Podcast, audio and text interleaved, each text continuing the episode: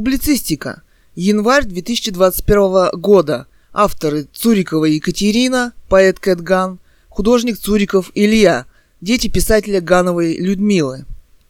В 2018 году была убита писатель Ганова Людмила, автор романа «Русская монархия» о восстановлении легитимной власти в России монархии Романовых и о нелегитимности власти ВВ Путина и предложении передачи власти наследникам Романовых. Блог russianmonarchy.blogspot.com Видеоблог «Русская монархия», блог семьи Цуриковых. Писатель Ганова Людмила предложение ВВ Путину о передаче власти легитимным наследникам Романовым. В России. Цитата. «Хотите вы или нет, вы правите нелегитимно в России». Еще цитата. Гановой Людмилы. Также я думаю, что всех родственников Владимиру Ильичу все же не удалось собрать в Алапаевске.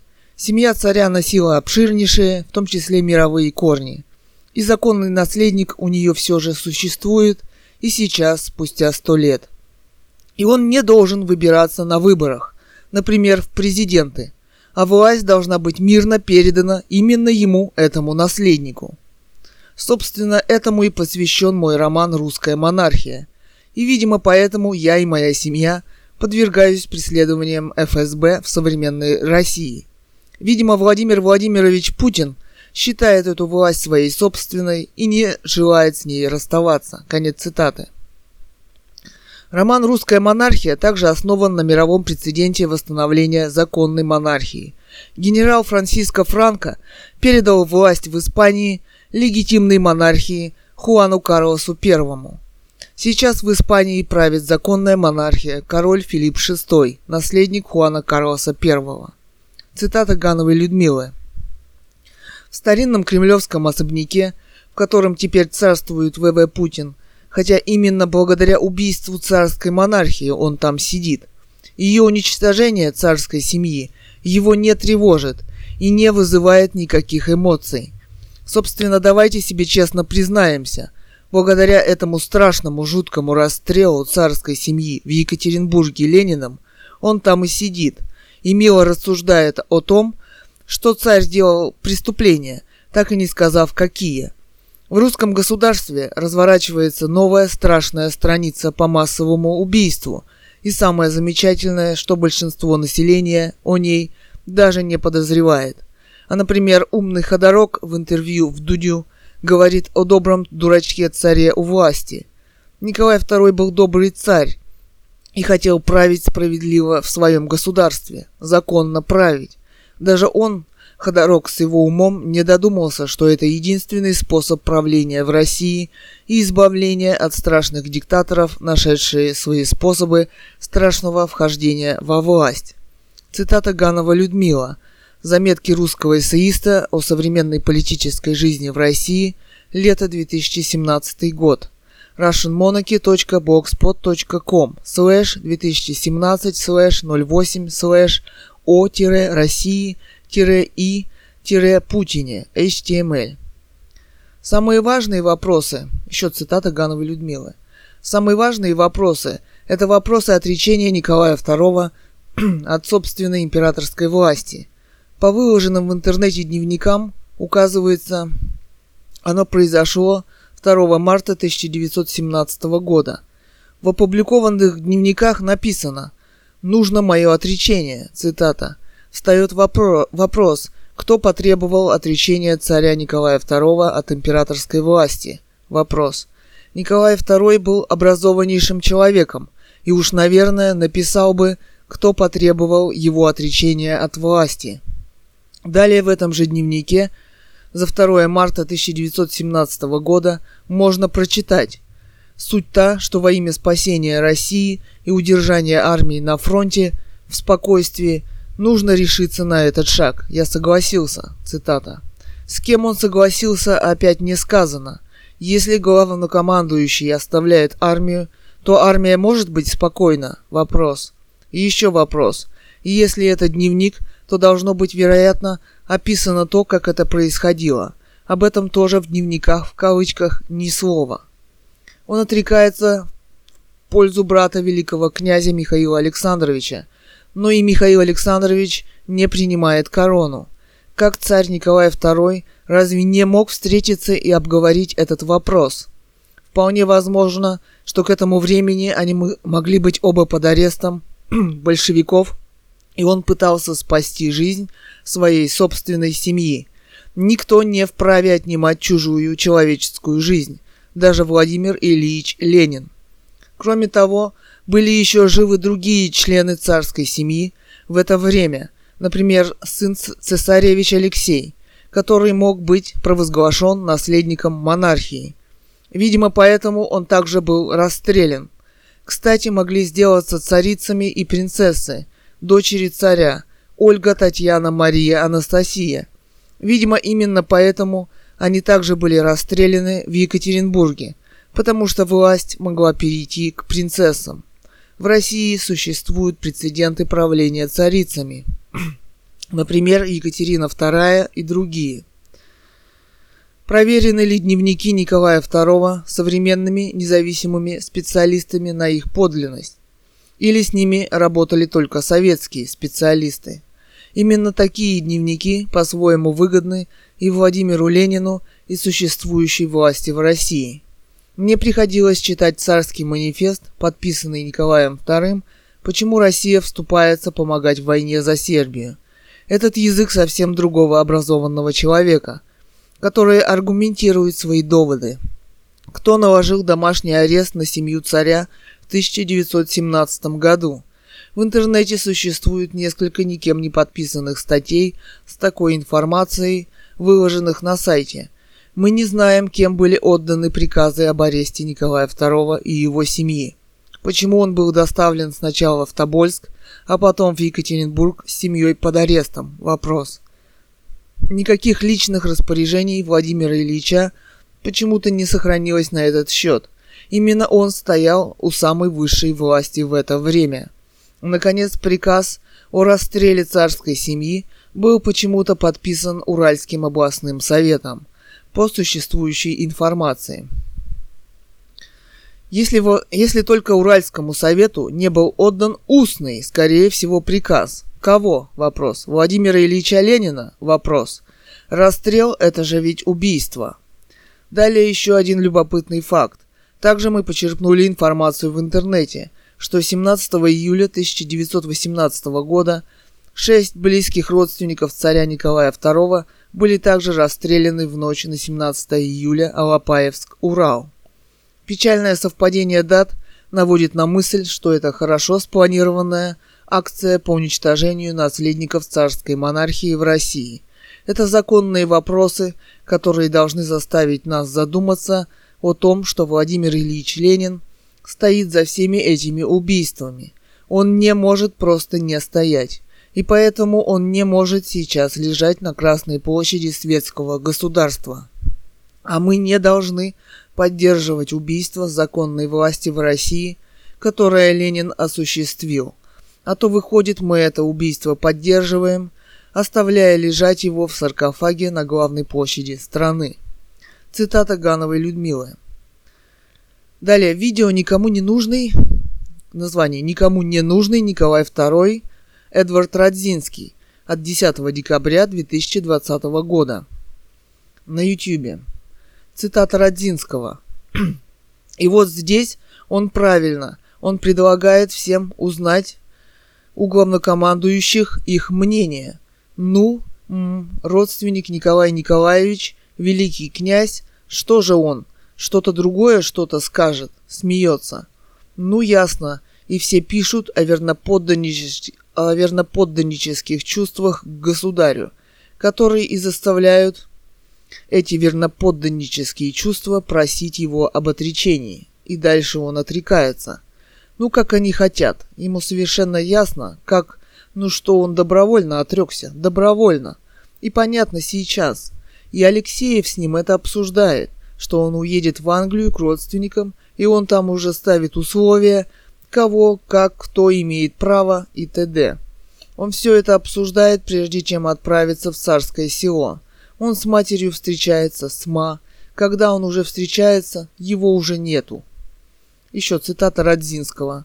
«Пришли большевики, и сразу у нас царь, Владимир Ильич Ленин. В красных уголках где висели иконы, будет висеть щурящийся с поднятой ручкой, веселый в кепке Ильич. Он с самого начала вел себя как царь, и потом придет настоящий уже царь, Иосиф Виссарионович, и объяснит словами, и его кхе. Конец цитаты. Еще цитата из Агаты Кристи «Каприз». Она выложила мне все возможные и невозможные мотивы убийства. Она закружила мне голову. Ну и ну, что за фантазия? Пуаро, своей фантазией она зарабатывает себе на жизнь, Мончер, мой друг, заметил Пуаро сухо. Конец цитаты. Организованный террористический захват власти и убийство законного главы государства императора Николая II с семьей, исполнителем Лениным, кто стоял за всем этим, спонсировал. Америка – вопрос.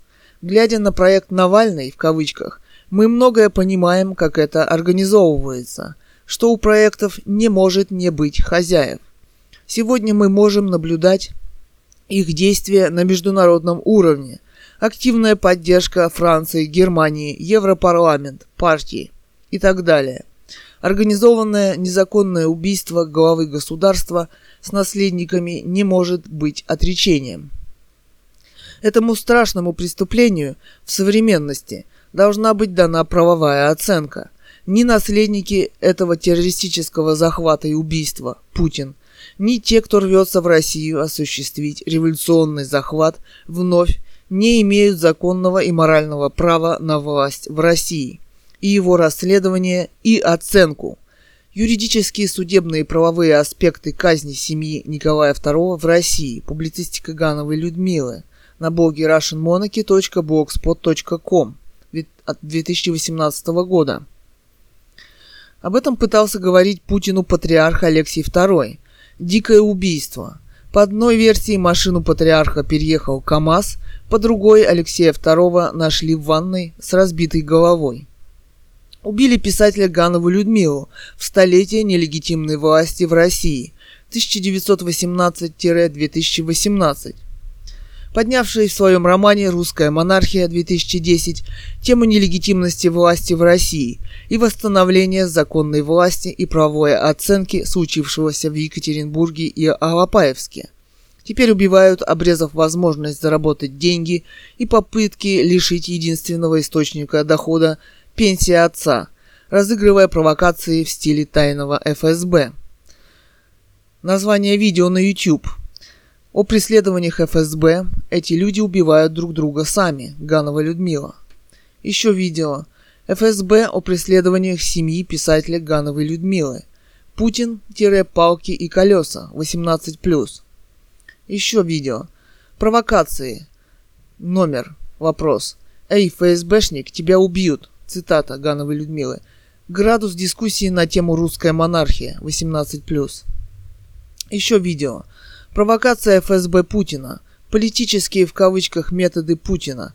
Убийство семьи писателя Гановой Людмилы. 18+. Видео на YouTube. Блоги «Русская монархия. Блог семьи Цуриковых». Более 220 видео. Ганова Людмила написала открытое письмо в Шведскую академию по присуждению Нобелевских премий и монарху Швеции Карлу XVI Густаву о привлечении внимания к роману «Русская монархия-2010» и нелегитимной власти в России, проблемам революции и захватов власти в мире. Открытое письмо на блоге russianmonarchy.blogspot.com 2018-05 Фукаров, 16 Густав, King of Sweden, Destiny of Russian Monarchy, HTML. Цитата из письма. Это письмо еще одна попытка нарушить это страшное молчание. Слишком много людей в России и мире понимают, что если они нарушат это молчание о жесточайшем расстреле Николая II и его семьи, с кем и как им придется иметь дело. А, это из публицистики цитата. Карлу Густаву пришлось бы иметь дело как с американским президентом, так и с русским – но он не понимает, что у себя в стране он имеет дело с каким-то своеобразным началом бархатной революции. У него наплыв тысячи мигрантов, а у него нет ни денег, ни возможности куда-то поселить или дать работу. Но выходит, все по-прежнему будут продолжать молчать вопрос и поддерживать убийству, убийцу царской семьи Владимира Ильича Ленина вопрос. Господин Трамп отправился в мировой поход за завоеванием новых стран. Америка давно воюет со всем миром, хотя президенты там и меняются. Югославия, Ливия, Ирак, а теперь уже и Сирия. Конец цитаты. Ганова Людмила, май 2018, Преступление века. Статья на блоге russianmonarchy.blogspot.com 2018 05 слэш преступление-века.html Спецоперация ФСБ ВВ Путина. Ослабление организма. Отказ медицинской диагностики и помощи. Врачи в кавычках просто уходят с приема.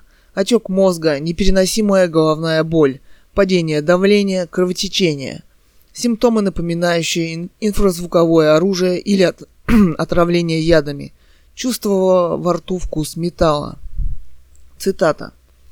Совсем недавно, цитата Гановой Людмилы, совсем недавно мне совсем отказали в медицинской помощи. Несколько месяцев назад. С отеком головного мозга, воспалительным. Рядом с услужливым неврологом стояла услужливая работница ФСБ и управляла ей, что и как сказать, которая даже отказалась представиться десятки раз, и почему-то без бенджика. Мне удалось дома вытерпеть страшные мучения от отека мозга, и я рада своей даже этой победе. Но скажу вам лично, ВВ Путин, что вы все же не избранный президент этой страны. Вы в этой стране захватили власть, и думаю найдется тот, кто сумеет захватить ее еще раз в маленьком провинциальном городке Бийске, где раньше могла на несколько минут выйти в парк с сотней ФСБ, по парку за мной и моей семьей ходят сотни сотрудников, которые пытаются создать план по моей ликвидации, незаметный для общества. Конец цитаты. Гановой Людмилы. Силовой захват в закрытую реанимацию против воли писателя и детей спецслужбами ВВ Путина.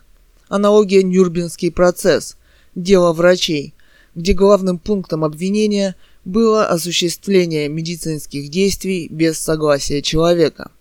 Следственный комитет возбудил и закрыл дело по статье 109, часть 2 «Убийство по неосторожности».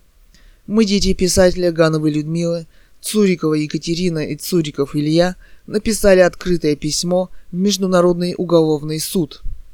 Ответа нет уже два года – в октябре 2020 написали бумажную версию письма «Международное заказное» с обратным уведомлением, которое до сих пор не пришло. Сегодня 6 января 2021 года. Также посылали международный норвежский Нобелевский институт, Norwegian Nobel Institute, Nobel Peace Prize, nobelpeaceprize.org, Норвегия Осло, Нобелевская премия мира. Не пришло а Карлу XVI Густаву обратное уведомление пришло, письмо доставлено, хотя на почте Швеции о нем информации нет, о нем и не слышали. Видео на YouTube. Митинг против нового мирового порядка в Лондоне 9 декабря 2020 года. На Лондонской площади запружена, собрана организованная толпа с единым в кавычках мнением, и из граммофона доносится патриотическая музыка – Организаторы задают тон, скандируя в граммофон провокационные преступные вещи, угрожая расправой. Цитата в кавычках «Мы – это 99%. Королева будет арестована в своем халате. Королева будет арестована в своем халате. Третий раз то же самое. Потому что она такая грешница, она будет арестована в своем халате.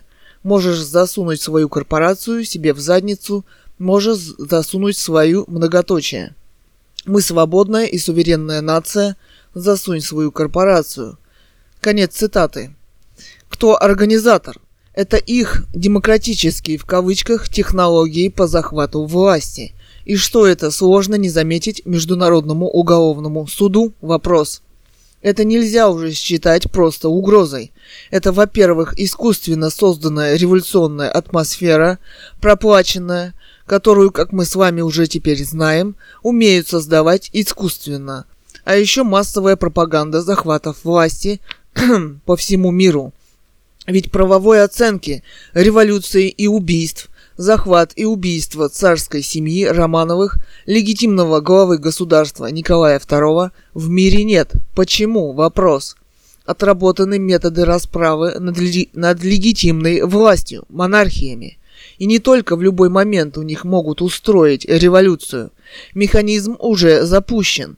Гей-парады миллионные, беженцы, социалисты не запрещены, да и партии все еще с единым в кавычках мнением. Расправу над легитимными мировыми институтами наследственной светской власти и дискредитация их в мире. Передача власти в монархиях происходит без кровавых переворотов, революций, убийств, геноцида. Она переходит родственникам. Так устроена монархия. Нелегитимная власть – это и внешняя, и внутренняя война – если бы в России была легитимная власть, то НАТО не выстраивалось бы сегодня у российских границ, писала Ганова Людмила. Оранжевые бархатные революции из недавних примеров Украина. Сегодня там смертность превышает рождаемость в два раза. Армения организовывается война. Из совсем недавних Беларусь.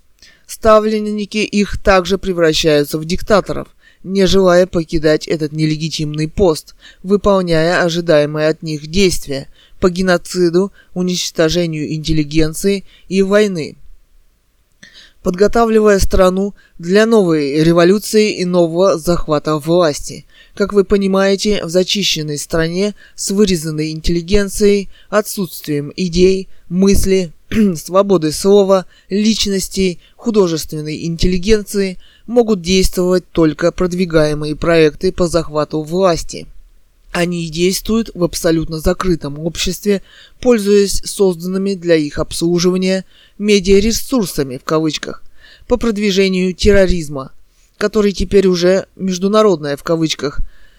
Поддержка обеспечена. Кем? Вопрос. Также захваченными странами, организованными партиями для захвата власти, поставленными их президентами на их выборах в кавычках.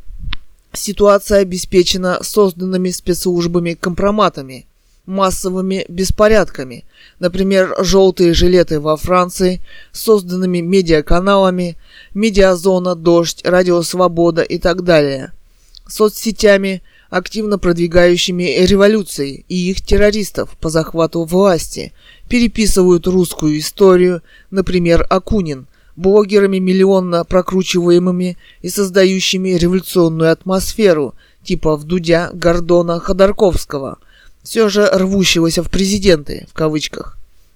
Каспарова, хранителя революционного пламени, что-то там про права человека, и молчащего об убийстве писателя Гановой Людмилы, и Ларионова, озвучивающего решение Вашингтона, кто там еще, вопрос. Гуриев берет интервью у президента в кавычках Навального. Это его политическая в кавычках американская карьера. Все они часть одного проекта по захвату власти. А что же Международный уголовный суд? Вопрос. Поскольку власть в России незаконно захвачена в 1917 году и нелегитимна, императорская семья захвачена террористами и убита, то незаконно будет преемниками этой нелегитимной власти осуществлять расследование убийства императора Николая II и царской семьи. Попытки проводились и проводятся. СКРФ. Высказываются идеи созвать учредительное собрание в кавычках с коронацией в кавычках Путина. Бр. По закону власть принадлежит Романовым. Семья носила общемировые корни. Ганова Людмила писала – что власть наследникам Романовых должна быть передана мирно без выборов. Это их власть. И решить они это должны сами. Кто возьмет на себя это право? Мировой прецедент Испания. Франко передала власть законному наследнику монархии Хуану Карлосу Первому. Наследники семьи Романовых должны инициировать этот процесс о расследовании политического убийства семьи Романовых 1918, восстановлении легитимной законной власти в России, геноцида, осуществляемого в России интеллигенции, церковного сословия, дворян, причем этот геноцид не заканчивается уже сто лет – В 2018 была убита писатель Ганова Людмила, поднявшая тему нелегитимности власти, и это должно быть расследовано Международным уголовным судом в рамках дела нелегитимной власти в России и убийства царской семьи. Собственно, нелегитимная власть, Путин, не может состоять в международных правовых институтах. Международный уголовный суд, что мы и наблюдаем, войны. Следовательно, ратифицировала Россия римский статут или нет, к делу о нелегитимной власти на самом деле отношения не имеет. И все же должно быть инициировано и рассмотрено мировыми правовыми институтами и монархиями. Будет ли он мус защищать королеву Елизавету II от расправы? Все же или все же будет расследовать организацию захватов власти в Англии, Испании, Швеции и других монархиях и мире, и России. Вопрос. Или он будет смотреть на происходящие преступления, их организацию в мире? Вопрос. Эхо Москвы, работающее на революцию, невзорова, разрушающего моральный облик человека, достояние России, ее нравственных ценностей и читающий бесконечные бумажки. Цитата. Гановой Людмилы. В марте 2010 я стала блогером на радиостанции «Эхо Москвы». 9 февраля 2011 года я написала последнее сообщение в комментариях к одному из блогеров. Причина выхода простая. Все мои комментарии, написанные в дискуссиях, мнение которых не подходит радиостанции, убираются самыми разнообразными способами. Однако я делала записи блогов и дискуссий, которые происходили под моими блогами, и записи тех комментариев, в дискуссиях которых я принимала участие. Так родился интернет-роман «Русская монархия». Постепенно я стала понимать, что радио «Эхо Москвы» – это прежде всего политический ресурс, где оппозиция в России пытается направить свои усилия на смену существующей политической власти. Вот скриншоты тех приемов, которые не позволяют высказывать другое мнение. В романе «Русская монархия» хорошо прослеживается суть происходящего на «Эхо Москвы». Первое – оскорбление. Второе – появление. Сколько блог висит и где. Комментарии, которые совершенно не относятся к теме блогов. Третье – появление комментариев людей, которые против тебя. Четвертое – убирание комментариев, поддерживающих твою точку зрения. Та политическая кухня, которая работает очень активно, так формируется общественное мнение, в том числе появление якобы случайных высказываний. Приходишь туда как обычный культурный зевака, обыватель, а потом ты начинаешь понимать и суть происходящего, только участвуя в этом процессе реально. Конец цитаты. Видео. Название «Бандит Путин», «Кучма с ножом», «Тюрьма», «Заговор олигархов», Навальный в гостях у Гордона. 23, 12, 20. Видео на YouTube. Цитата Ходорковского. «Умом я был с Советским Союзом, все-таки». еще цитата. «В худшем случае я был уверен, что нас прямо на месте кончат. Нифига себе антигос... антигосударственный переворот. А в лучшем случае мы поедем в тюрягу. Вот никаких сомнений не было. Не, я не, уча... я не чувствовал, я был абсолютно уверен. «Привет, ты еще не сидишь? Ты еще не в тюрьме?» Такие шуточки были. Я... Многоточие. Когда все это закончилось, неожиданно, абсолютно для меня. Я вот прямо, что называется, на ступеньках, на ступеньках Белого дома написал заявление в райком партии. Сказал. И в этом заявлении написал, что я не хочу состоять в партии, которая даже переворота нормально сделать не может упаковал свой партбилет и отправил. Вопрос Гордона. А на стрелке часто приходилось ездить? Ходорковский. Да знаете, вот, как-то один раз, вот по-крутому, когда могло, как я понимаю, закончиться тяжело, а во всех остальных случаях уже нет. Я же сразу сказал публике, я работаю в режиме жесткой конфронтации. Гордон. Бытует мнение, особенно у простого народа, что все олигархи – жулики, обворовавшие несчастное население. Лично вы воровали? Вопрос. Ходорковский. Ну, э, конечно, как же без этого? А кто ж тогда?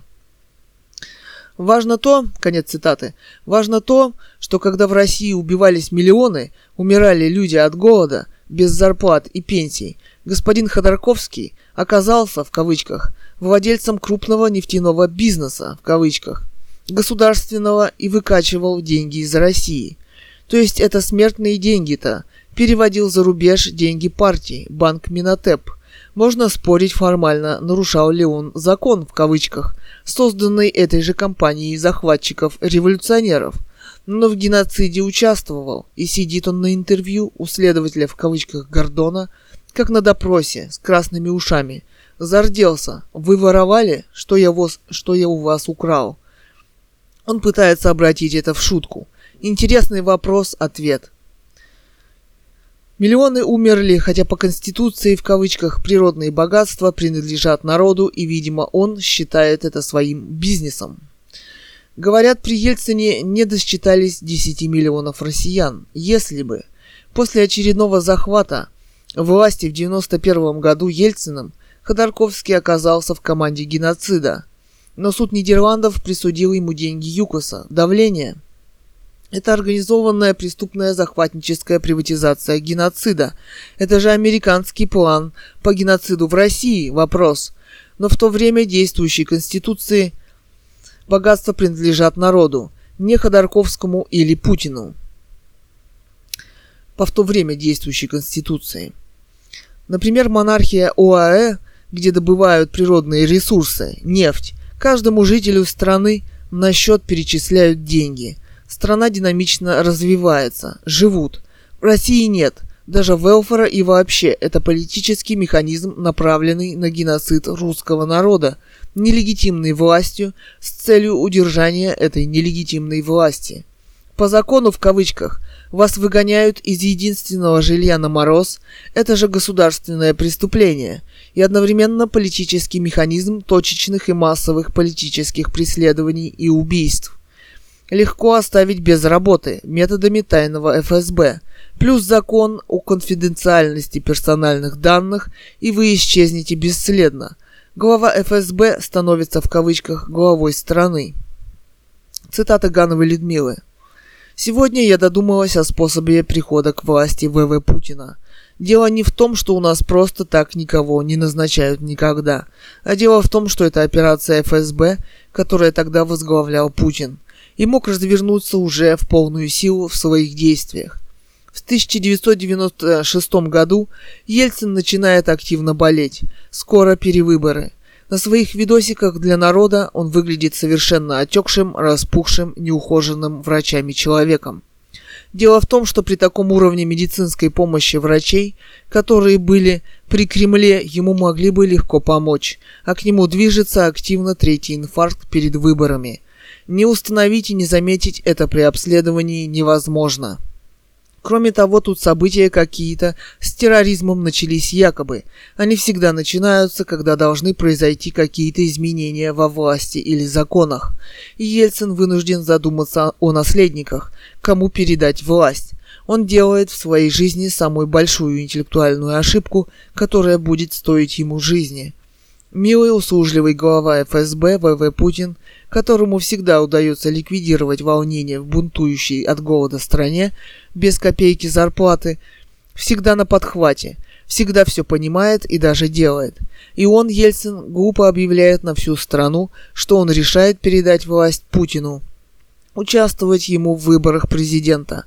Самое смешное, он думает, что он все точно решил, и власть действительно передают Путину при помощи схемки сброса бюллетеней нажиму на соответствующих лиц. Центр сберком возглавлял Вишняков, теперь-то его нет. А если честно, то как вся страна может вдруг решить выбрать президента, ни одного слова которого она не видела с экрана, не слышала, не знала, с его взглядами на власть не знакома, о ком ничего не читала и даже ни одного его слова не слышала. Заметки русского эссеиста о современной политической жизни в России и В.В. Путине. Автор Ганова Людмила. Лето 2017 год. Блог russianmonarchy.blogspot.com Ельцин представлял Путина Бушу, сам представлялся. А сейчас нам его Ходорковского навязывают и продвигают как оппозицию.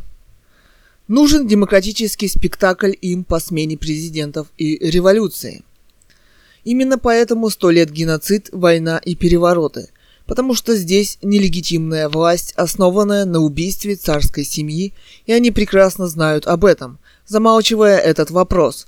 Тем не менее, сам Ходорок сидит в монархии в Англии, пытаясь укрыться от расправы, насобирал в кавычках денежек, укрылся в монархии и продвигает и пропагандирует захваты власти и революции, оскорбляя монархию, надевая корону вместе с Навальным на диктатора Путина.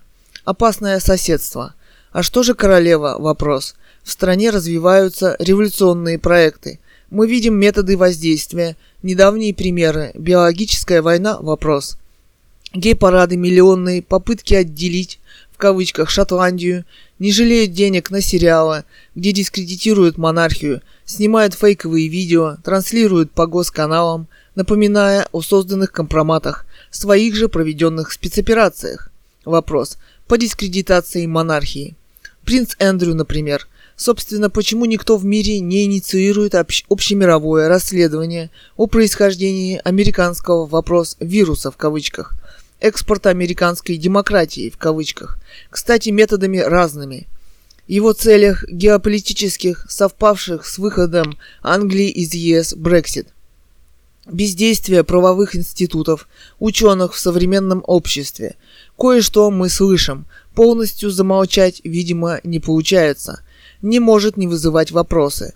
Индийские ученые университета Джавахарлала Неру еще в начале пандемии подняли вопрос о искусственном происхождении COVID-19, указывая на несколько вставок ВИЧ вирусов теплокровных и холоднокровных животных.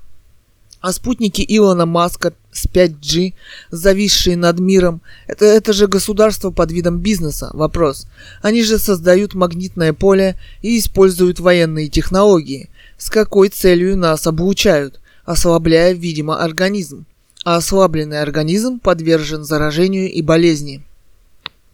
Может, уже пришло время послушать ученых. Профессор Олег Григорьев о излучениях, влиянии поля, воздействии импульсов на клетку человека. Оказывается, в России это изучали еще век назад. Бехтерев, Павлов, Вернадский.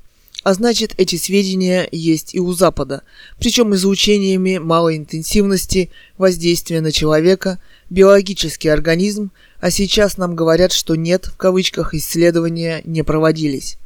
Выводы ученых заставляют задуматься о эксперименте уже 21 века. Какие возможности открываются уже в, в плане геополитического геноцида? Проект Навальный в кавычках вам об этом не расскажет.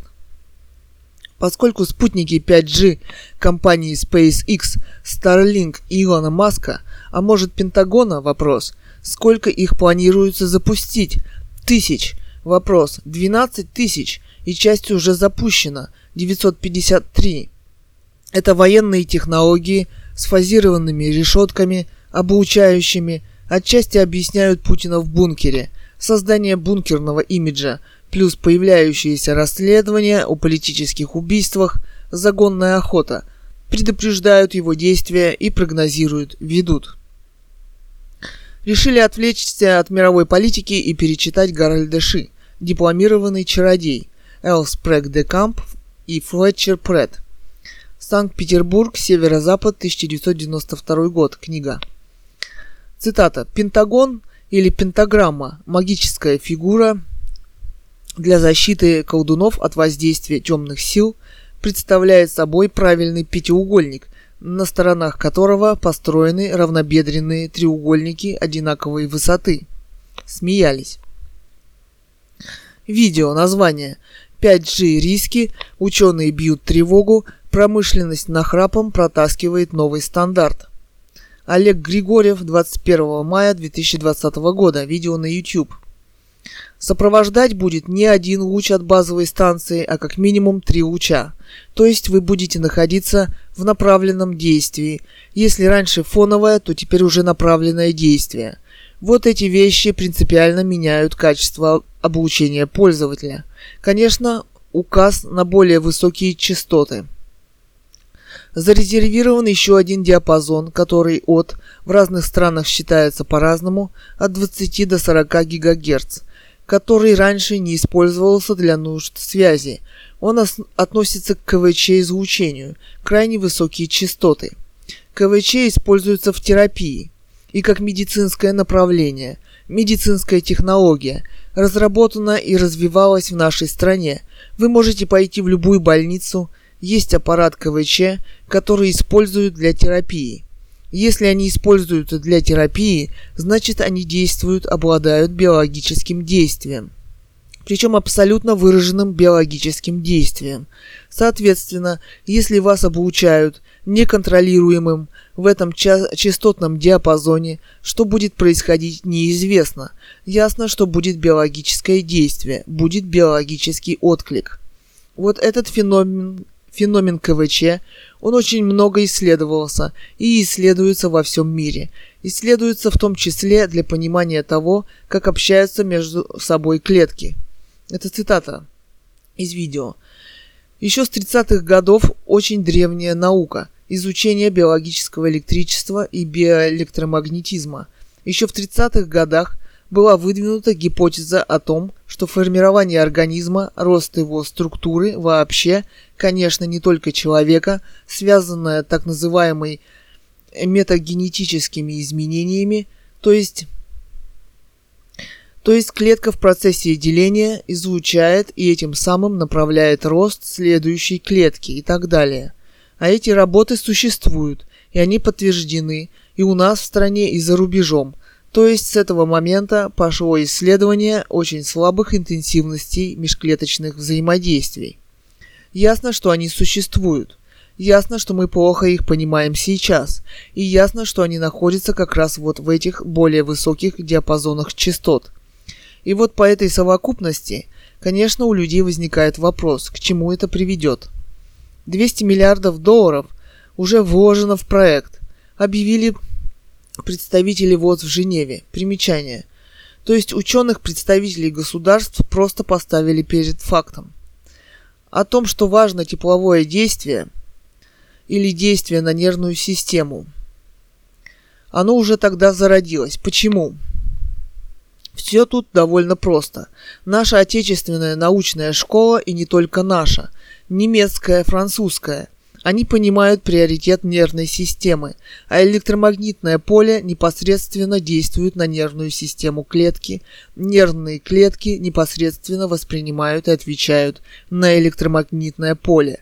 И это является одним из механизмов. Второй механизм – это механизм, связанный с передачей энергии, то есть нагревом.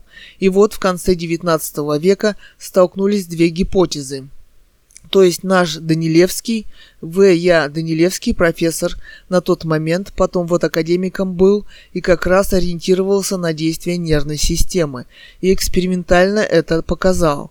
Была серия экспериментов, первая диссертация в мире защищена в нашей стране была по этим эффектам. То же самое по действиям нервной системы. В этом поддержали все классики – Бехтерев, Павлов, Вернадский – они все точно так же, как и он, рассматривали приоритет нервной системы. Статья Садчикова, Глотова «Малой интенсивности.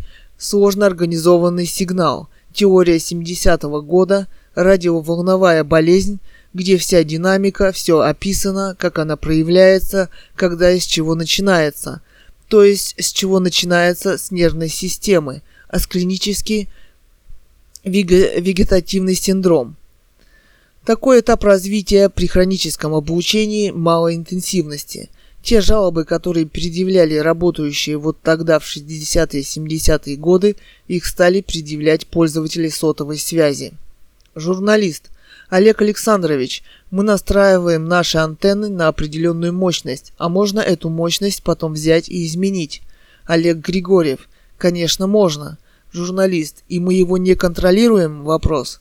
Олег Григорьев. Но это вы к чему ведете? Это вы ведете к тому, что кто-то может контролировать эту историю. Ну, а понимаете, многоточие. Конец цитаты. Таким образом, можно уничтожить государство, захватить, контролировать мир экономически, геополитически. А что же Путин? Вопрос. Он на самом деле все же это Все же это время работал и продолжает работать на Америку и на их новый захват, вывозить деньги, покупать ценные в кавычках американские бумаги, природные богатства, уничтожать интеллигенцию, осуществлять геноцид русского народа, сколько нас осталось. Вопрос. И, видимо, надеется использовать эту систему геноцида, контроля, отсутствия МУС, систему захватов власти – для удержания своей нелегитимной власти в России, играя по их правилам. И именно поэтому развернута кампания в России по дискредитации Великобритании и королевской семьи, это же родственники и возможные наследники трона Романовых в России. И здесь это прекрасно понимают. Видео. Дальше. Деградация и паразитизм. Британская королева, королевская семья превращается в руины. Россия 24. Путинская вертикаль – это абсолютно тоталитарное общество, где уничтожена независимая интеллигенция, законодательный геноцид. Освенцимские печки не нужны. Сгодится обычная палата больницы или улица, куда люди законодательно выгоняются из единственного жилья, все методы ФСБшные используются им. Велфора в России нет – цитата Гановой Людмилы, осуществил эту операцию ВВ на фоне придурковатого поведения россиян и услужливо пытающихся приступить закон людей, которые надеются от него что-то получить. В этом ВВ гениален и уникален. Его действия полностью одержали победу, а русский народ получил нового страшного жуткого диктатора, который действует в своей власти методами Ленина, Сталина и массовыми убийствами, о которых никто не подозревает. Эти люди убивают друг друга сами. О размахе происходящих убийств никто не подозревает, списывается все это на демографический спад. Настоящая ФСБшная история диктаторская разворачивает свои действия. И кто этому положит конец? Цитата Гановой Людмилы. Засекреченные персональные данные. Как некоторым может показаться, не для защиты сотрудников спецслужб и вас персонально, например – а затем, чтобы было проще убивать, вопрос. Задействованных в этих спецоперациях сотрудников спецслужб и им сочувствующих в кавычках был и нету, и информации не осталось о вас. Мало того, ее распространение делается законодательно незаконным в кавычках. Получение распространения. Цитата. Гановой Людмилы. Гитлер демократически пришел на выборах к власти, высшей власти – благодаря выборам в своей собственной партии, которую он услужливо создал. Сам вопрос. Их отощавших от страшного голода, в отощавшей Германии, с колоссальными состояниями буржуазии Круппа, военный промышленник Крупп, он создавал военную технику. Наверное, он и создал эту партию. Например, просто пообещал Россию с ее несметными богатствами, с ее, где они будут крупными владельцами латифундий хотя, собственно, отказаться они тоже не могли. Очень важного для демократии закона, можешь ли ты служить или нет в стране, не было. А иначе уже немецкие лагеря, да и освенцимские печки были для них всех приготовлены демократией партийной. Учитывая опыт прихода Гитлера к власти, в демократии должен быть закон о закрытии политической жизни общества в партии политической партии. Они создаются только для вхождения во власть и для ее захвата. Например, в России после КПСС создали колоссальную единую Россию, и только она правит и управляет в парламенте. Все остальное имеет камуфляжные голоски. И их никто никогда не видел и не знает. У нас что в России нет ученых, ИТР, хороших инженеров, учителей, хороших врачей, писателей, поэтов настоящих, художников, режиссеров. Именно они являются интеллектуальным цветом в России, способным развивать это общество. Именно они сейчас все выброшены за борт истории в России ВВ Путиным и активно уничтожаются в России тем или иным ФСБшным способом по специальным методам ФСБ. Цитата Гановой Людмилы. Видео на YouTube. Название «Президент Навальный» как он ослабит Москву, заставит платить миллиардеров и кому поднимет зарплаты. Дождь, 30 декабря 2020. Видео на YouTube. Цитата. Сергей Гуриев. Куда бежать, чтобы продать свой бизнес до того, как выборы Алексея Навального закончатся победой Алексея Навального? Алексей Навальный. Вы, Сергей, снова начинаете всех пугать. Ты пришел к власти, ты сажаешь тех, кто был перед тобой, и при этом понимаешь, что завтра будут сажать тебя, если ты уйдешь от власти. Поэтому решение какое – никогда не уходить от власти. Конец цитаты. Дальше он говорит, что хочет изменить это. Это невозможно, незаконно и преступно. Власть в России не предложена законным владельцам родственников, родственникам Романовых. Нет правовой оценки террористических захватов власти, революций, которые вы и осуществляете в России 21 века. И молчите о правовой оценке случившегося захвата власти в России и продолжающихся переворотов на протяжении столетия.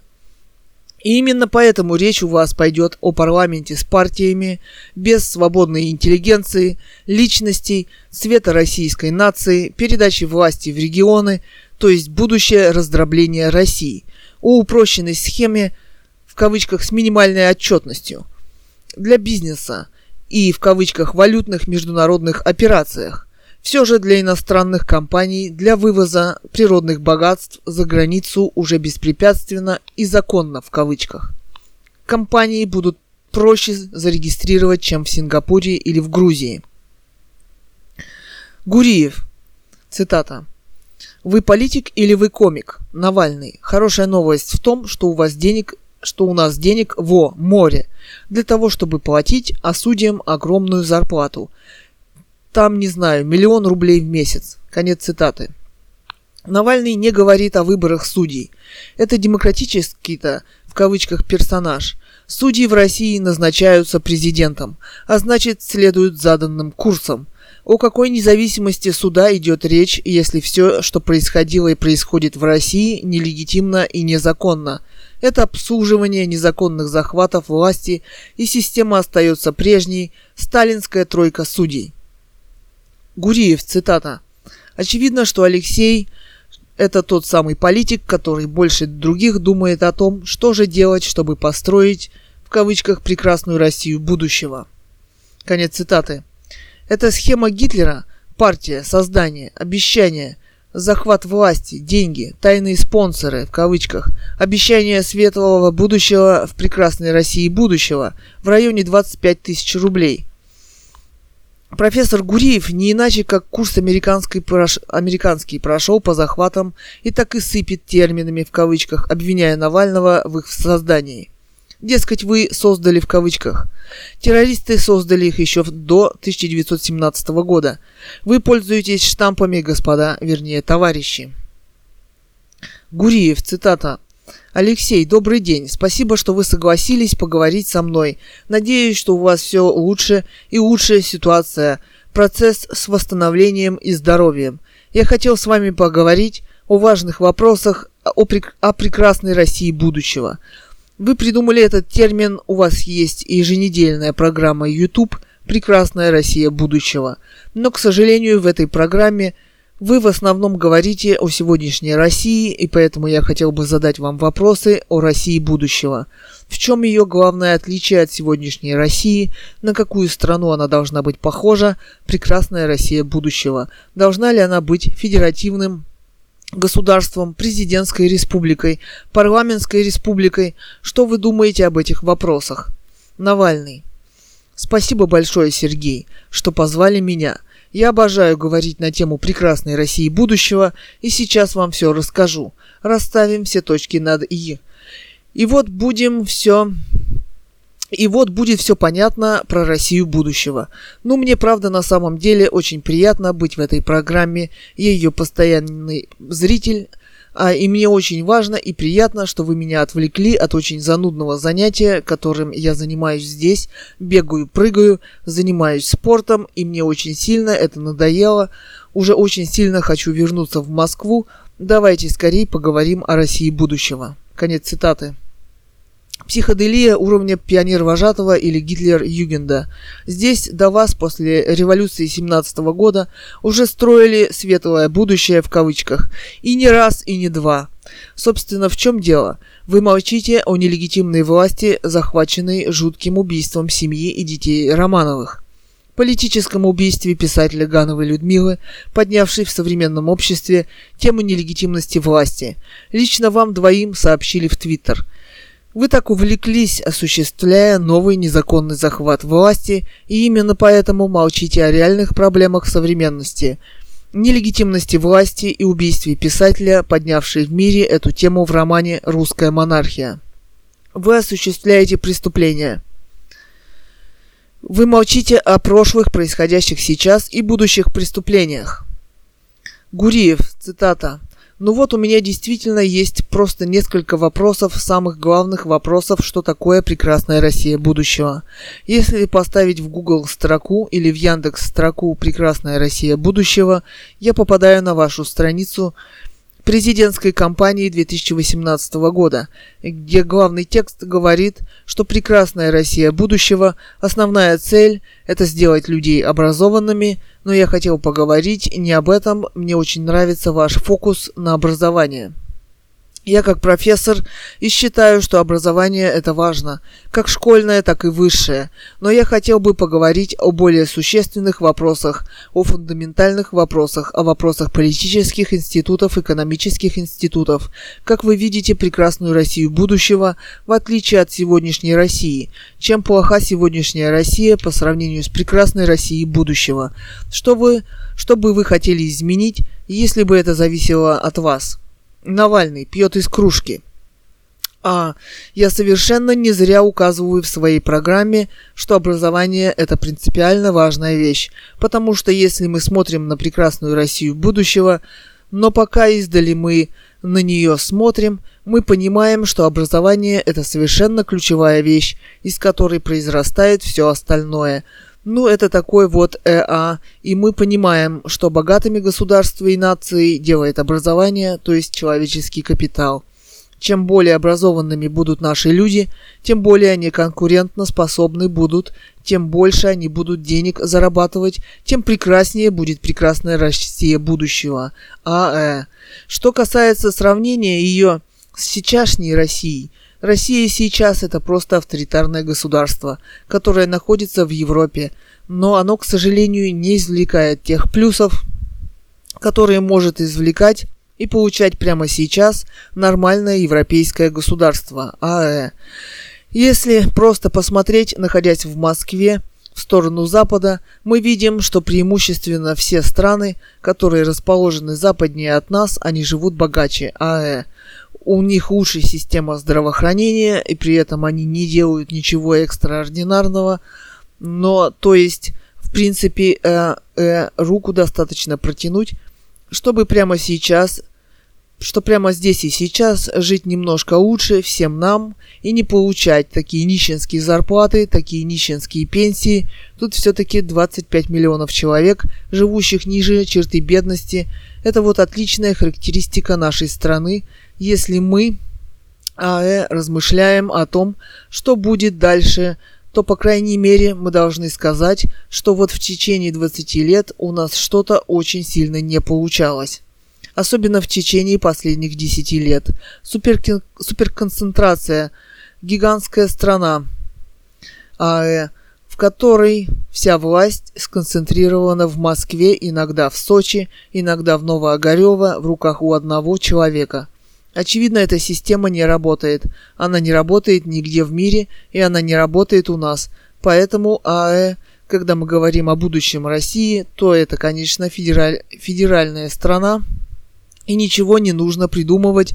Смотрим успешные примеры.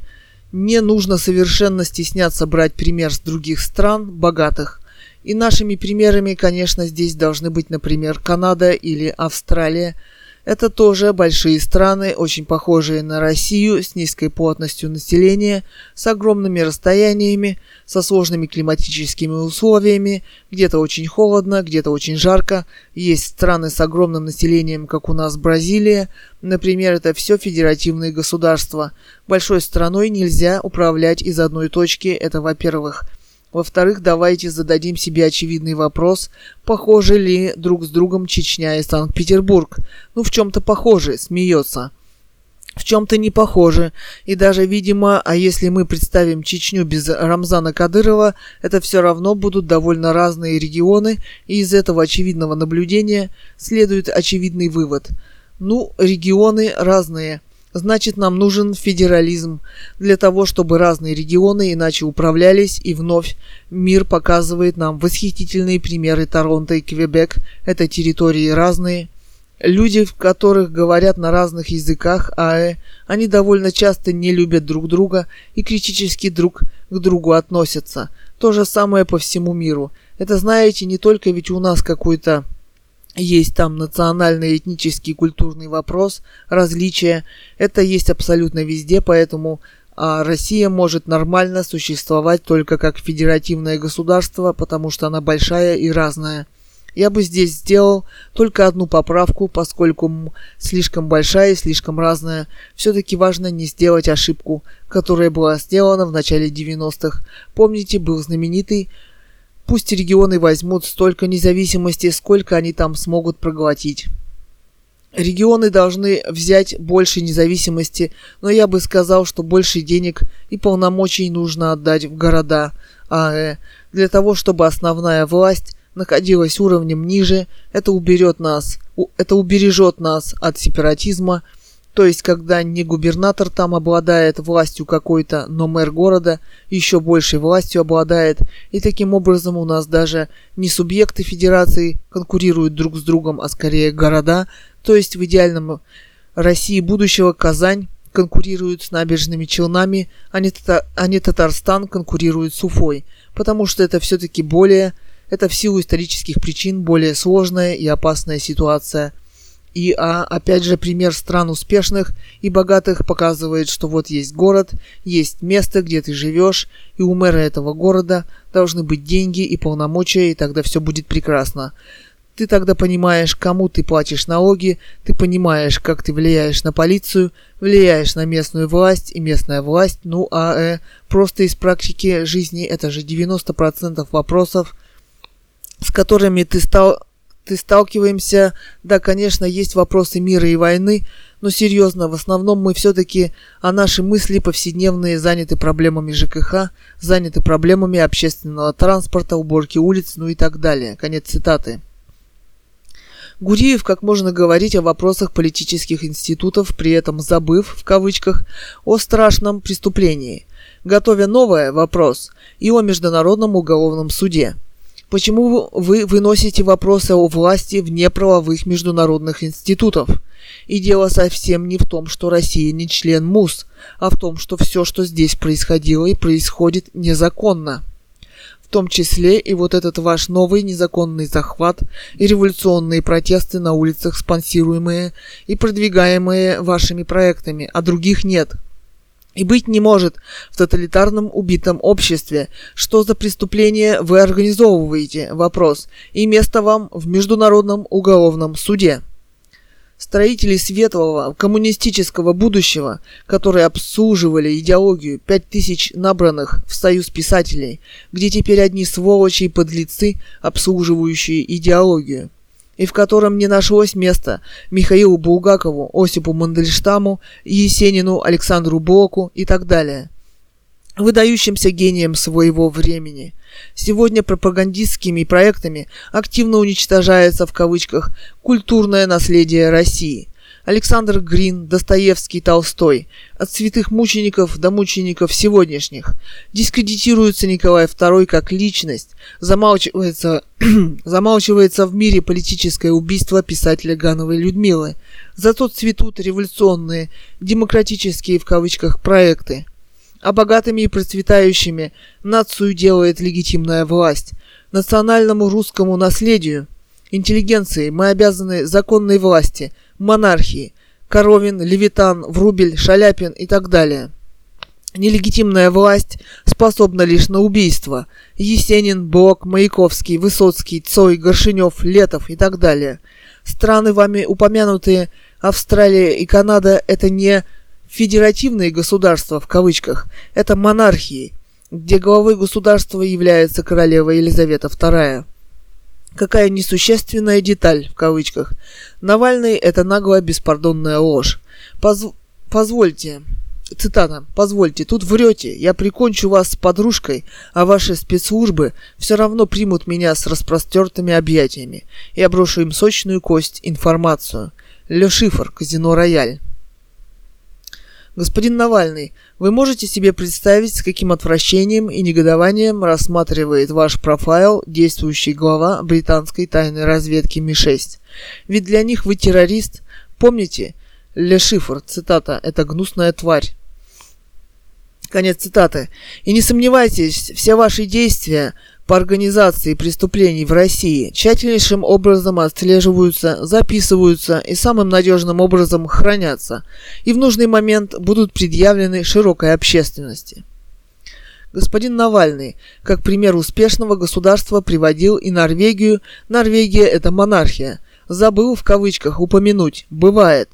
Так они умеют говорить, пропагандисты революции, не говоря главного – Легитимная власть – это инвестиции и развитие государства, стабильность, отсутствие внутренних и внешних войн, геноцида и убийства интеллигенции, гарантия от разграбления государства.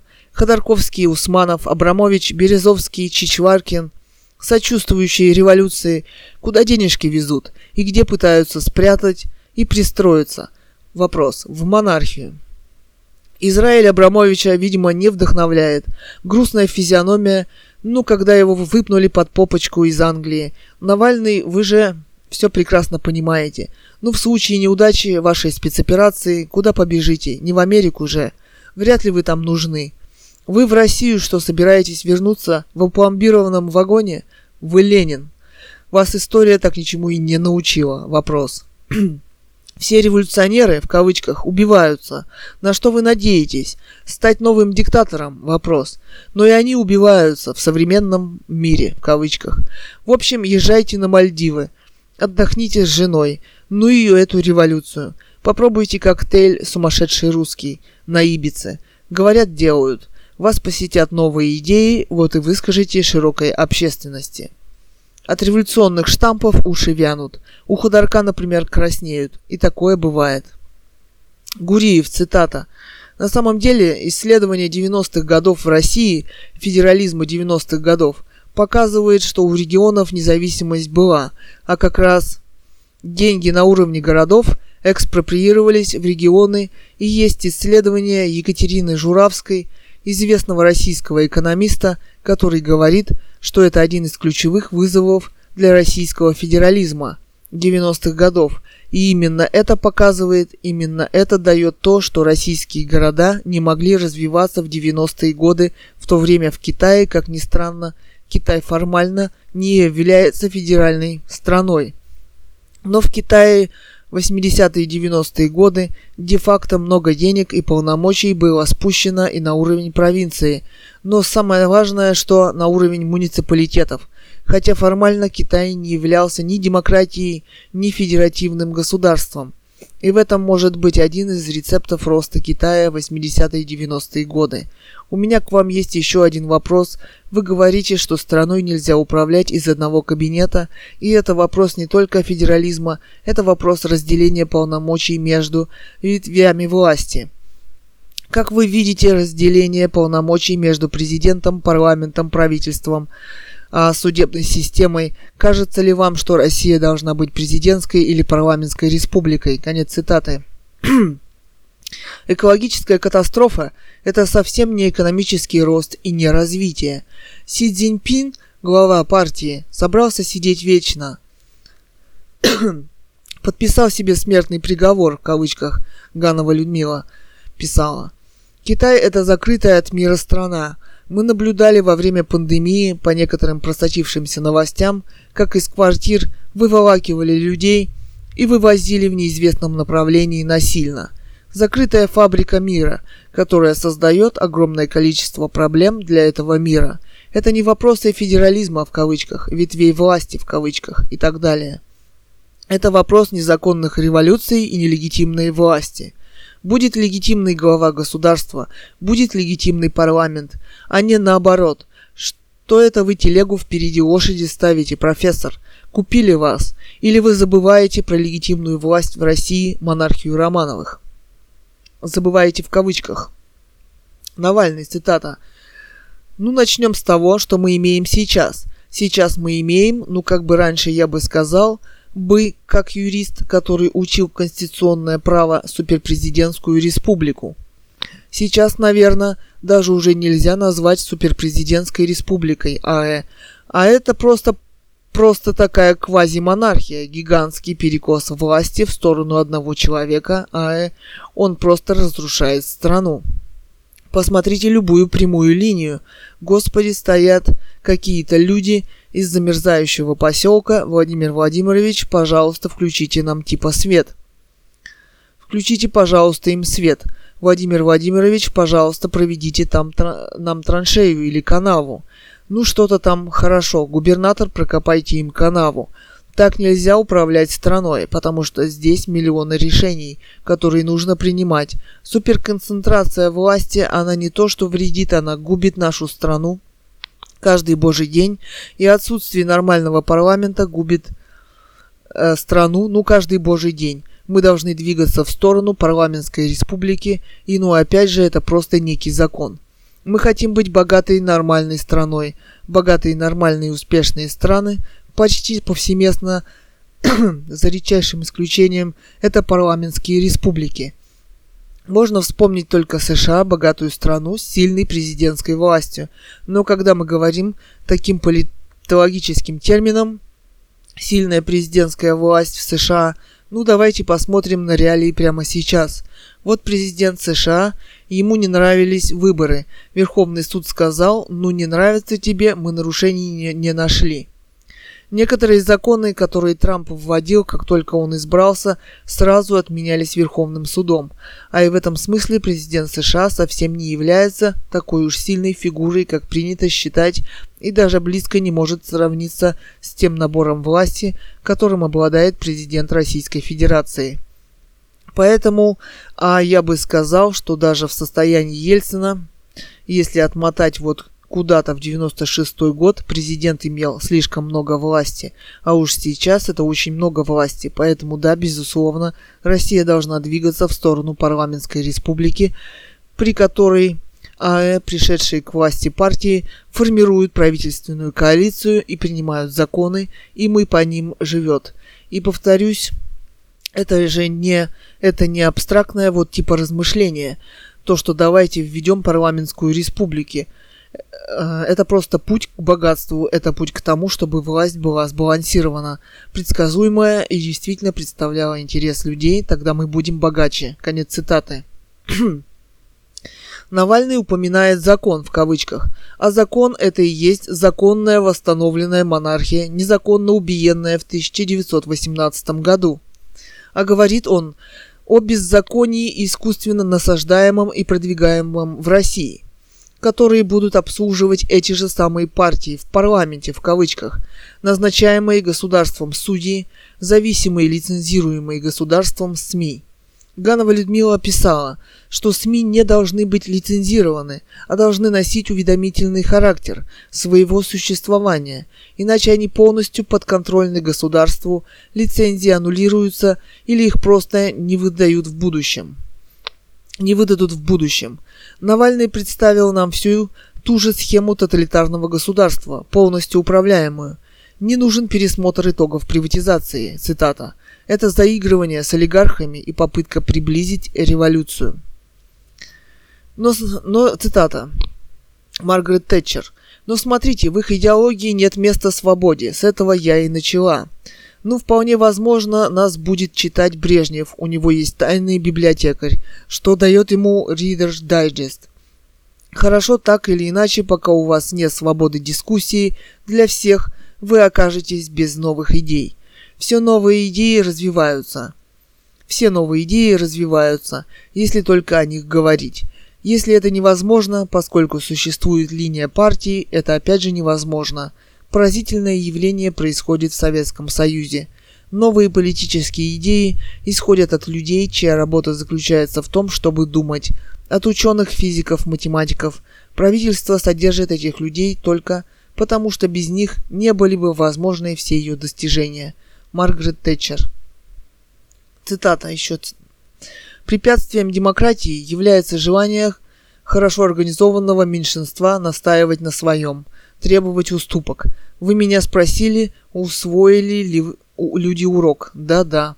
Они осознали, что если вы отдадите все на откуп этому меньшинству, не произойдет ничего хорошего. Вы захотите перемен, вы будете ожидать инициативы от политиков, встает вопрос, поддержат ли сами люди таких политиков. Маргарет Тэтчер. Такое явление, как Навальный, возможно только в закрытом обществе, тоталитарном обществе, без личности и свободы слова. Только один проект «Навальный» в кавычках, больше почему-то ничего нет. Здесь уничтожено и задавлено все. Про приватизацию по Навальному. Цитата. «Не нужен пересмотр итогов приватизации». Конец цитаты. Люди, которые были выгодоприобретателями, должны заплатить крупный налог. Еще цитата. То же самое делали в Англии. Наверное, это кощунство сравнивать приватизацию Тэтчер в Англии и революционный грабеж страны Россия. Эти люди, грузчик Прохоров, комсомольский работник Ходорковский и так далее, просто получили их. Они их не покупали, да это и невозможно в соцстране, где все сидели на зарплате. Владельцами акций газонефтедобывающих предприятий оказались такие товарищи, как Чубайс, Немцов и так далее – для народа эти акции оказались в кавычках недоступны. Создали и запустили пропаганду ООО МММ, Хопер Инвест по национальному ТВ. Это не приватизация, это преступная афера. Акционерами и владельцами состояний и национального богатства, природных ресурсов стали те, кто и устраивал эту преступную приватизацию. В Великобритании каждый пятый стал владельцем акций этих компаний. В 1988 году акционерами стали 20% населения. Компании были модернизированы и стали приносить прибыль. Страна вышла из экономического кризиса. В России это развернувшийся геноцид, здесь умирали и умирают сейчас. Уровень жизни в богатейшей стране Россия – миллионы за чертой бедности. Сегодняшнее заявление Путина – 060121. Цитата «Вытащим Россию из трущоб» говорит о многом. Еще цитата. Цитата Гановой Людмилы. Началась крупнейшая охота за русскими триллионами в мире. Новая глава в мировой истории. Вспомните бешеное лицо Лаврова, сидящего рядом с Путиным. Он не хочет расставаться со своими миллиардами. Он тоже теперь считает их своими. Как 600 семей самых богатых людей в России – После этого они захотят вас считать своим или нет? Думаю, нет. Вы перестали им быть своим благодетелем, приведшим их к богатству.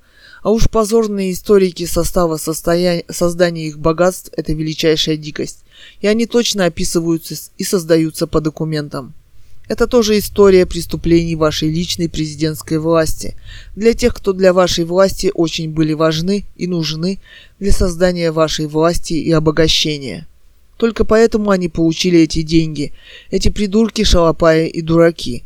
А вот теперь лишили этих денег, а то, что они сделали, осталось в документах. Даже убежать в мире некуда стало им. Цитата Ганова Людмила. Сейчас господин Навальный закидывает удочки на окружение диктатора с надеждой на конструктивный диалог в кавычках с этими олигархами. Конструктивный месседж был послан. Похвалил Прохорова, покупает футбольные американские команды. Вопрос. Не буду трогать. Показали умирающего Тинькова на дожде, выступившего и выступающего за коронацию Путина. Цитата. «И вам, и нам нужен царь». Токсичная тема. Иногда очень сложно понять, кто тебя убивает. Еще цитата. «Пусть они останутся в списке Forbes». Да ну. При нелегитимной власти можно делать что угодно – Проект Навальный нам примерно это и демонстрирует. В пиндюренный проект в Лондон Чичваркин с Гордоном обсуждают, как они с Навальным будут продавать «Газпром» достояние России. Оказывается, Чичваркин в кавычках дал денег на лечение Навального. Что там в Лондоне подпольный революционный кружок открыли, деньги на поддержку революции несут ему Чичваркину. Все обсуждают расследование в кавычках Навального, Беллинкет, о отравлениях ФСБ, маршрутах, передвижениях, геолокации, группе химиков и разговорам с одним из них. Будет еще вторая серия, в кавычках, говорит Гордон. Анонс на дожде уже состоялся. Речь идет о других политических убийствах и, об, и обоснованиях их, и обоснованиях и связи, поездках с геолокацией этой же группы ФСБ. Видео на YouTube. Телефонный разговор Навального с одним из его убийц. Полная версия. 21 декабря 2020. Цитата из видео. Навальный. Так, и какую процедуру вы реализовали? Что делали с этим? Чтобы я сообщил. Константин Кудрявцев. Обработку делали. Навальный. Обработку вот по этой методике бийской, правильно? Кудрявцев. Бийской? Вопрос. Навальный. Ну, поправьте меня, если я ошибаюсь. Кудрявцев. Нет, я не знаю бийскую методику. Навальный. Хорошо, а что тогда? Кудрявцев. Или, может быть, знаю, но не понимаю сейчас, о чем? Навальный, что тогда конкретно делали, объясните. Кудрявцев, ну, замывали, обрабатывали растворами, чтобы они не это, ну там, как сказать-то, ну обрабатывали, чтобы не было следов, там ничего такого. Навальный, все вещи обрабатывали, вопрос. Кудрявцев, нет, сначала, сначала не все, сначала там основные, костюм там, трусы. Вот это все. Когда коробку принесли, мы уже почти, ну все, все обрабатывали в последний раз. 21 минута видео. Вопросы. Конец цитаты. а что двойных агентов не бывает? Очень странные признания и обсуждения спецоперации по телефону. Почему был выбран яд, который легко идентифицируется, да еще наводит на след, а инфразвуковое оружие, которое вообще никаких следов не оставляет? На самом деле мы ничего не знаем с расследованиями или без. Он, Путин, мог это сделать. Но также это может быть спецоперация по захвату России проектом Навальный. Так все примитивно сделано. 26.48. Цитата. Навальный. Так, еще раз, план. Я не понимаю. И исходя из вопросов, руководство, которое передо мной поставило, они не понимают.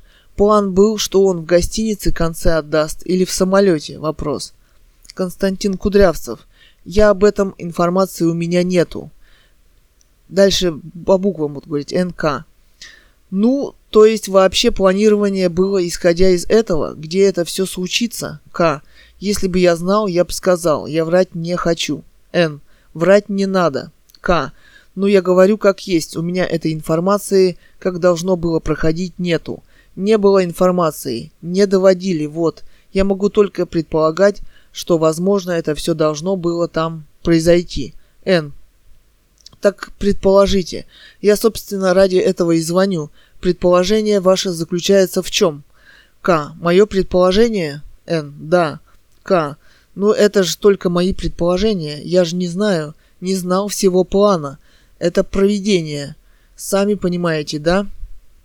Н. Я понимаю абсолютно. К.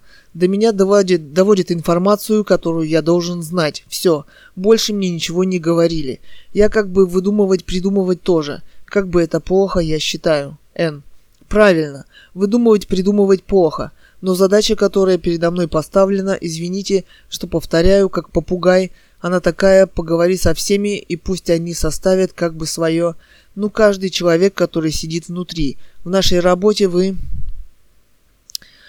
Абсолютно правильно говорите, все зависит от случайностей каких-то странных вещей. Поэтому мнение каждого человека К. Так и есть, так и есть, да. Н. Поэтому мнение каждого человека о том, что правильно, что неправильно, это очень важно. И ваше мнение очень важно. Поэтому вот, взгляд ваш вообще на всю картину, потому что, ну вы понимаете, последствия у этого всего будут нам аукаться еще довольно долго. К. Да, я понимаю, это прекрасно. Тоже и считаю, смотрю телевизор, интернет читаю. Не рассчитывали, я думаю, на все вот это вот как бы. Ну, как мне кажется. Ну, как не кажется, а я уверен, что, конечно, что все пошло не так, да. Н. Ну, это, прямо скажем, не рассчитывали, поэтому мне нужно понять. К.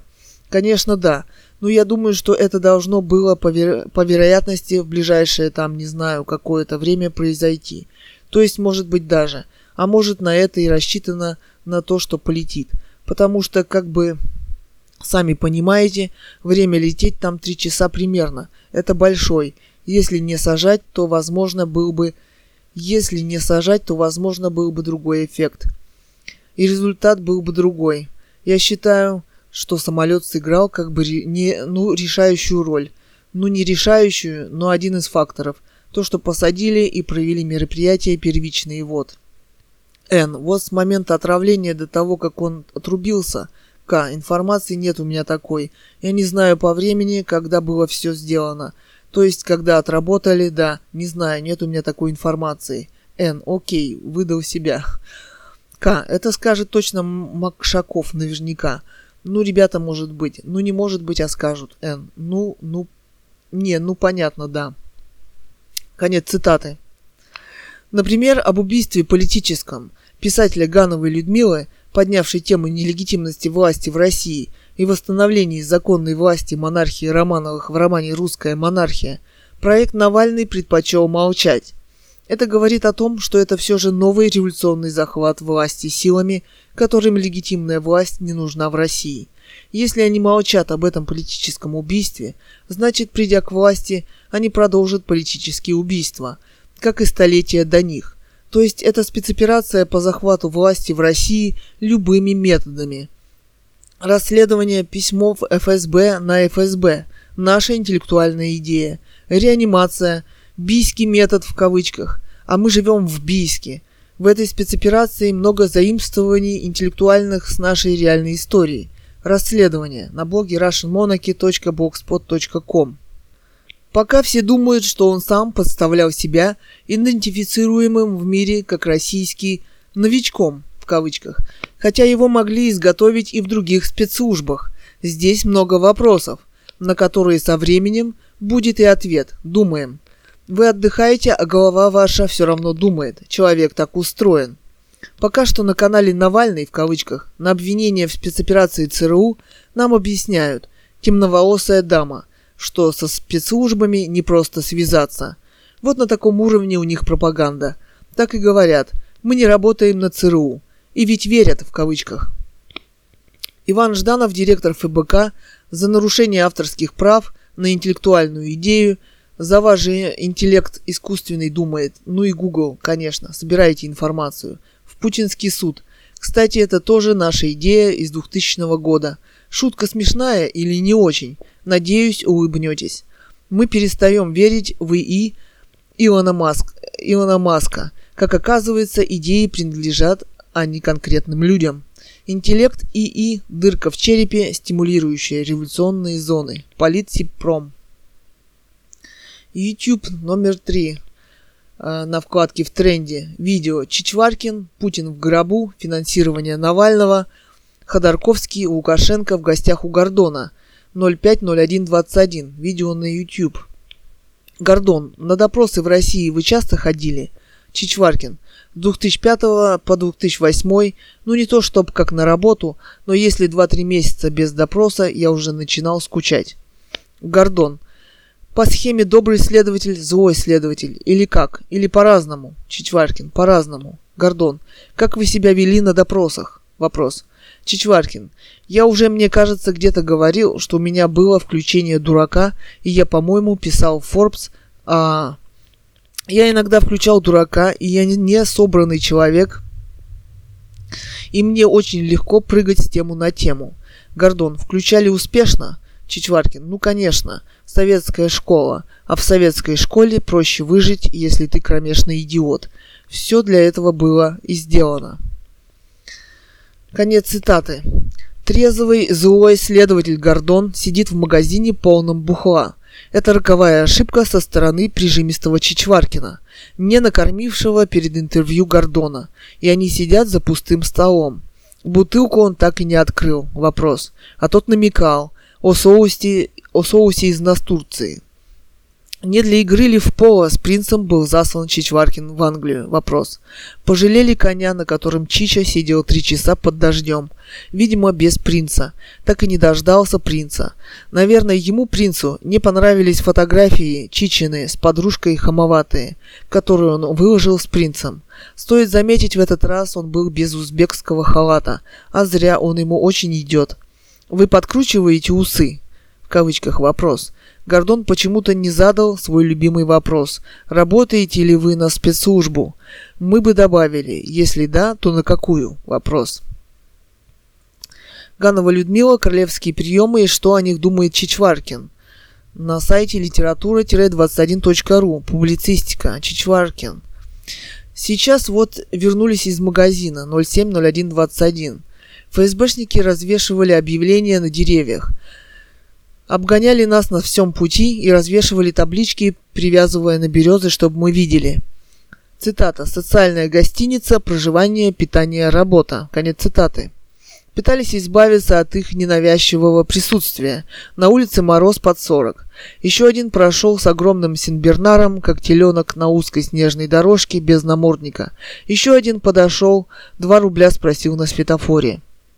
ФСБшники по телефону обещают процесс, в кавычках, дело труба, в кавычках, или все же Международный уголовный суд, и отказываются возбуждать процесс по поводу политического убийства писателя Гановой Людмилы.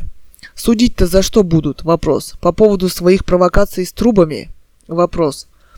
Авторы статьи поэт Цурикова Екатерина Кэтган и художник Цуриков Илья. Дети писателя Гановой Людмилы. 7 января 2021 МУС, письмо, убийство писателя Гановой Людмилы, проект Навальный в России, ФСБ ЦРУ и нелегитимная власть, восстановление монархии Романовых в России. На блоге russianmonarchy.blogspot.com Читала Цурикова Екатерина. Сегодня 31 марта 2021 года.